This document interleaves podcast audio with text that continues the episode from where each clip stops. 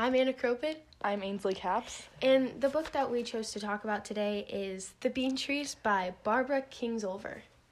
This story begins with a girl named Missy Greer. She lives in the town of Pittman, Kentucky, with just her mom. Her dad had left. He was an alcoholic who left earlier um, when her mother got pregnant because he felt like he couldn't really raise a family.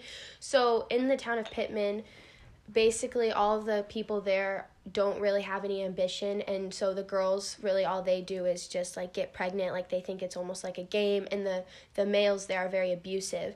So early in life missy decides that she doesn't really want to be like everyone else.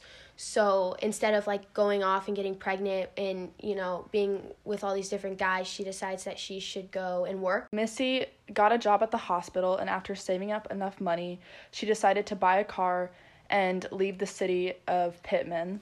So she got in the car and started driving, and she made an agreement with herself that whatever city she ran out of gas in, that's what name, or that's the name she would pick to change her name to. So she her, ran out of gas in Taylorville, so then she changed her name to Taylor as a new start. And she kept driving all the way to Oklahoma, where she finally stopped at this little bar to rest and get some food.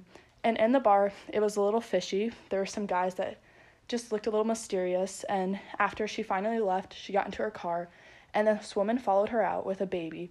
And she didn't really say much. She just sat the baby in the front seat and said that the mother of the baby had died and she needed Taylor now to take care of it. Taylor eventually decides to keep the baby, naming it Turtle, and they set off on their way to find a new place to live because they didn't really like Oklahoma, so they end up going to Arizona.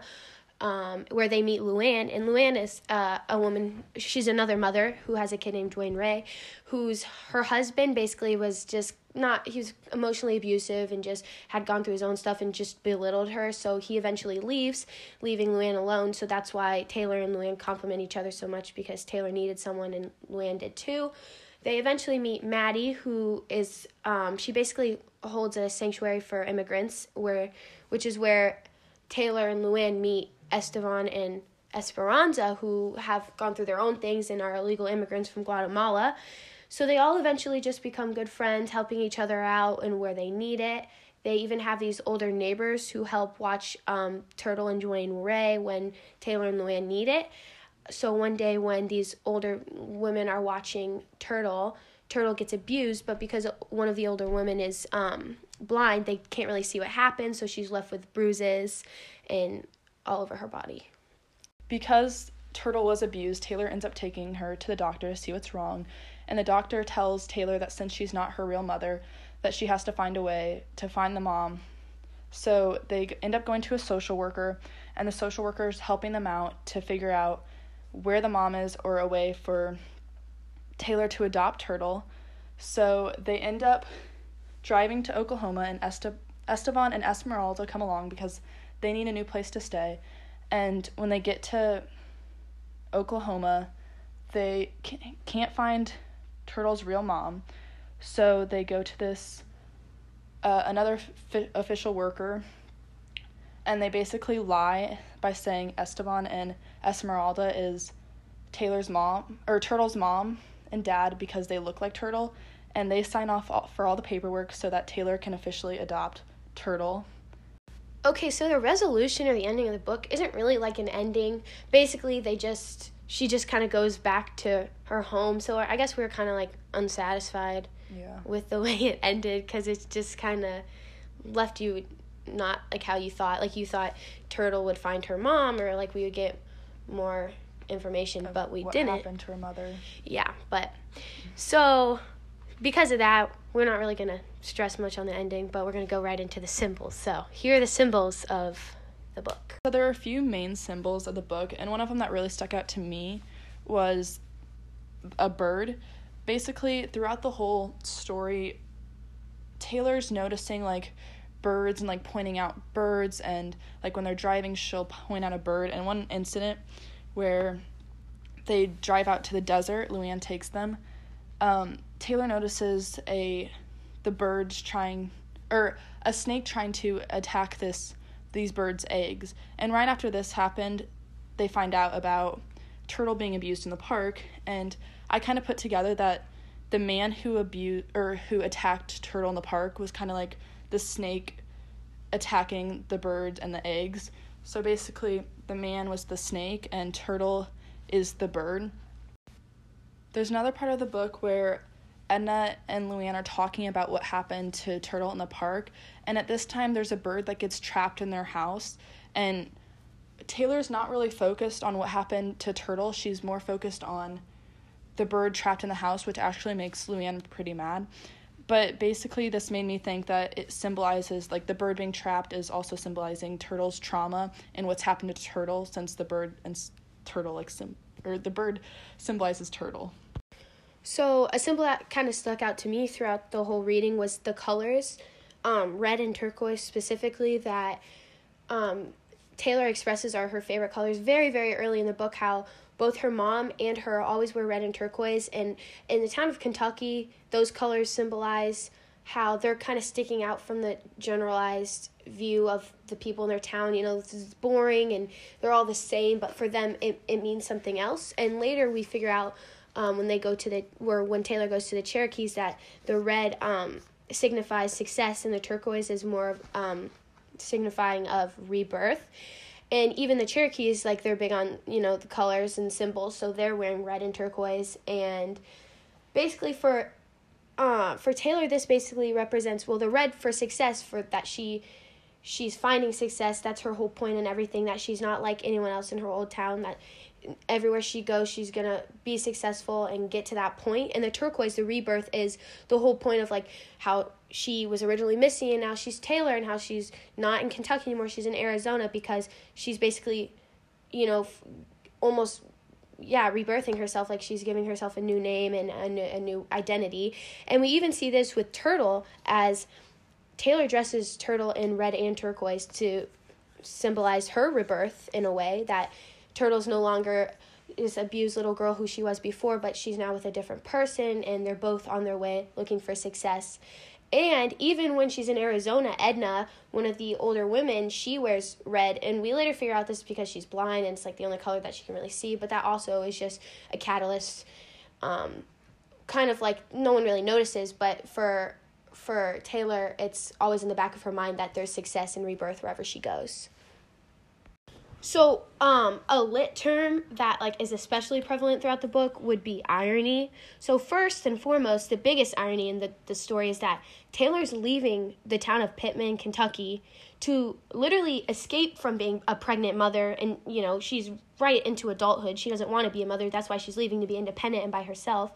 But then she just gets a baby. Not that she went and got pregnant, but a lady just gives her a baby. So there's irony in that that she escaped motherhood, but then suddenly came into it as soon as she left. But then another big form of irony we see later in the novel when she's with Luann is that originally Taylor's a very strong, independent woman who doesn't really you know, she doesn't really take anything from anybody. She knows what she's doing. She's headstrong.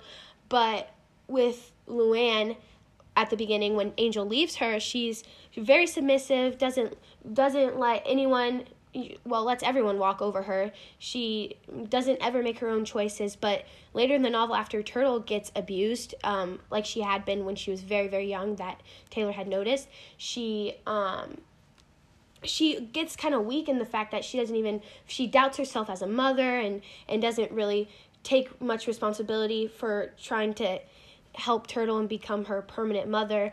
But Luann is the one who's trying to convince Taylor, like, hey, this is your kid, you need to be a mother. So they kind of switch roles in the way that at the beginning Taylor's very strong, who sometimes she kind of loses her her um, power, I guess, at towards the end, where Luann is very weak at the beginning, but she becomes a really strong woman at the end. The major theme of the story would be basically coming together as a family and community and being there for each other for a support system when anybody needs it. There are many times throughout the story where different characters are there for each other, like um, Luann's there for Turtle and Taylor when they need a place to stay, and they become really close as a family. Turtle and Taylor become close when like she first comes with her, but then like at the end when she finally adopts her.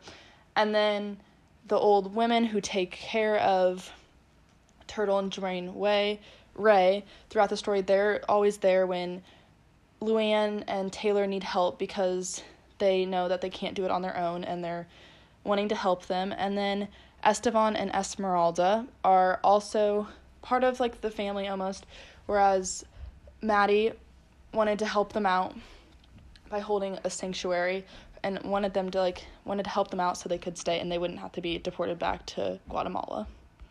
I think what um, Kingsolver really wanted us to take away from the story was basically that you can have a it's so like it doesn't have to be so conventional the way you have a family and the way you grow up because in any situation what you really need is just a support system. It doesn't have to be you know someone you're biologically connected with. It doesn't matter who you are or where you come from and that's another thing it talks a lot about immigration and how there's native americans and there's there's hispanics and and, and how taylor's just white but they all come together in the fact that like they need each other and they're just a family through that. So I think that's what um, Kingsolver is really trying to stress throughout the book, and I think she does a very good job bringing all those together because you're not really thinking about all these different factors. You're you're thinking that they just all kind of love each other and like have a good support system, helping them through, you know, with their kids and with the whole turtle situation. But in the background, it's really teaching you all these things about how you know unity and how it doesn't have to be so like how the way you would think it would be like how it is in